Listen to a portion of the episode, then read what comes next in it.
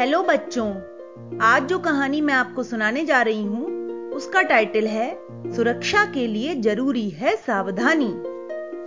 दूर दूर तक फैले रेगिस्तान में एक बार बहुत सी पहाड़ी भेड़ें इकट्ठा हुई। अपनी समस्याओं के बारे में विचार करते हुए सभी ने बात कही कि उन्हें अकेला जानकर हिंसक जानवर प्राय मार डालते हैं। इसलिए यह आवश्यक है कि उनसे बचने का कोई उपाय ढूंढ लिया जाए। एक बूढ़ी भेड़ ने समझाते हुए कहा, हमारी सबसे बड़ी कमज़ोरी यह है कि हम सभी अलग अलग रहती हैं। अलग अलग घूमती और अलग अलग घास चढ़ती हैं। ऐसे में हमें आसानी से पकड़ लिया जाता है। यदि हम सभी हमेशा साथ साथ झुंड बनाकर निकले तो हमें कोई भी हानि नहीं पहुँचा सकेगा। सभी भेड़ों ने उसकी बात मानते हुए प्रश्न किया, लेकिन उसके लिए हमें करना क्या है ये सब पूछने लगे। बूढ़ी भेड़ ने कहा, इसके लिए सबसे अच्छा उपाय यह है कि हम सभी एक घेरा बनाकर रहें और घेरे के बाहर किसी भेड़ को हर समय चौकसी के लिए रख दें, जहाँ कहीं भी हम जाएँ, झुंड बनाकर चलें और चौकस रहें। एक छोटी भेड़ ने आश्चर्य प्रकट करते हुए पूछा, क्या एक भेड़ हमेशा चौकसी कर सकेगी? बूढ़ी भेड़ ने उत्तर देते हुए कहा, इसके लिए बारी बारी से सभी भेड़ों को चौकसी के लिए रखा जाएगा। सभी इस निर्णय से सहमत हो गए।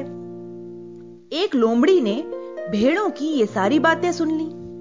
लोमड़ी तुरंत ही भेड़िए के पास गई और बोली भेड़िए भैया मैंने बहुत बढ़िया शिकार देखा है।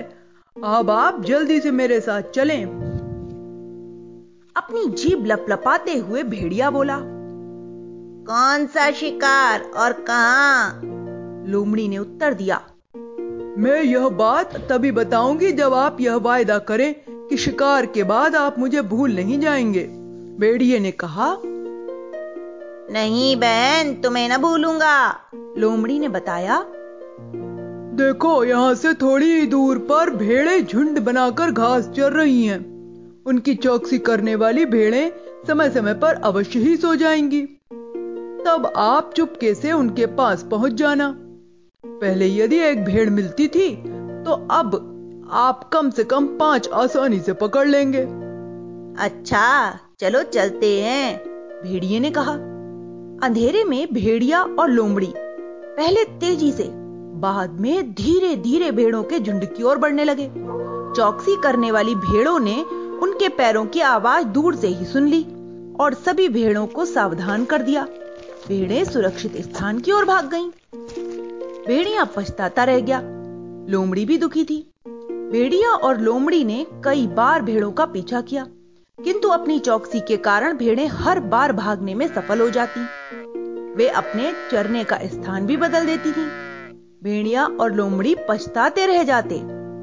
भूखा थका भेड़िया इसी तरह लगातार इधर से उधर घूमता रहा, लेकिन उसे हाथ में कुछ भी नहीं लगा। भेड़ों की चौकसी के कारण वे भागने में सफल हो जाती। बूढ़ी भेड़ की सलाह काम आ गई।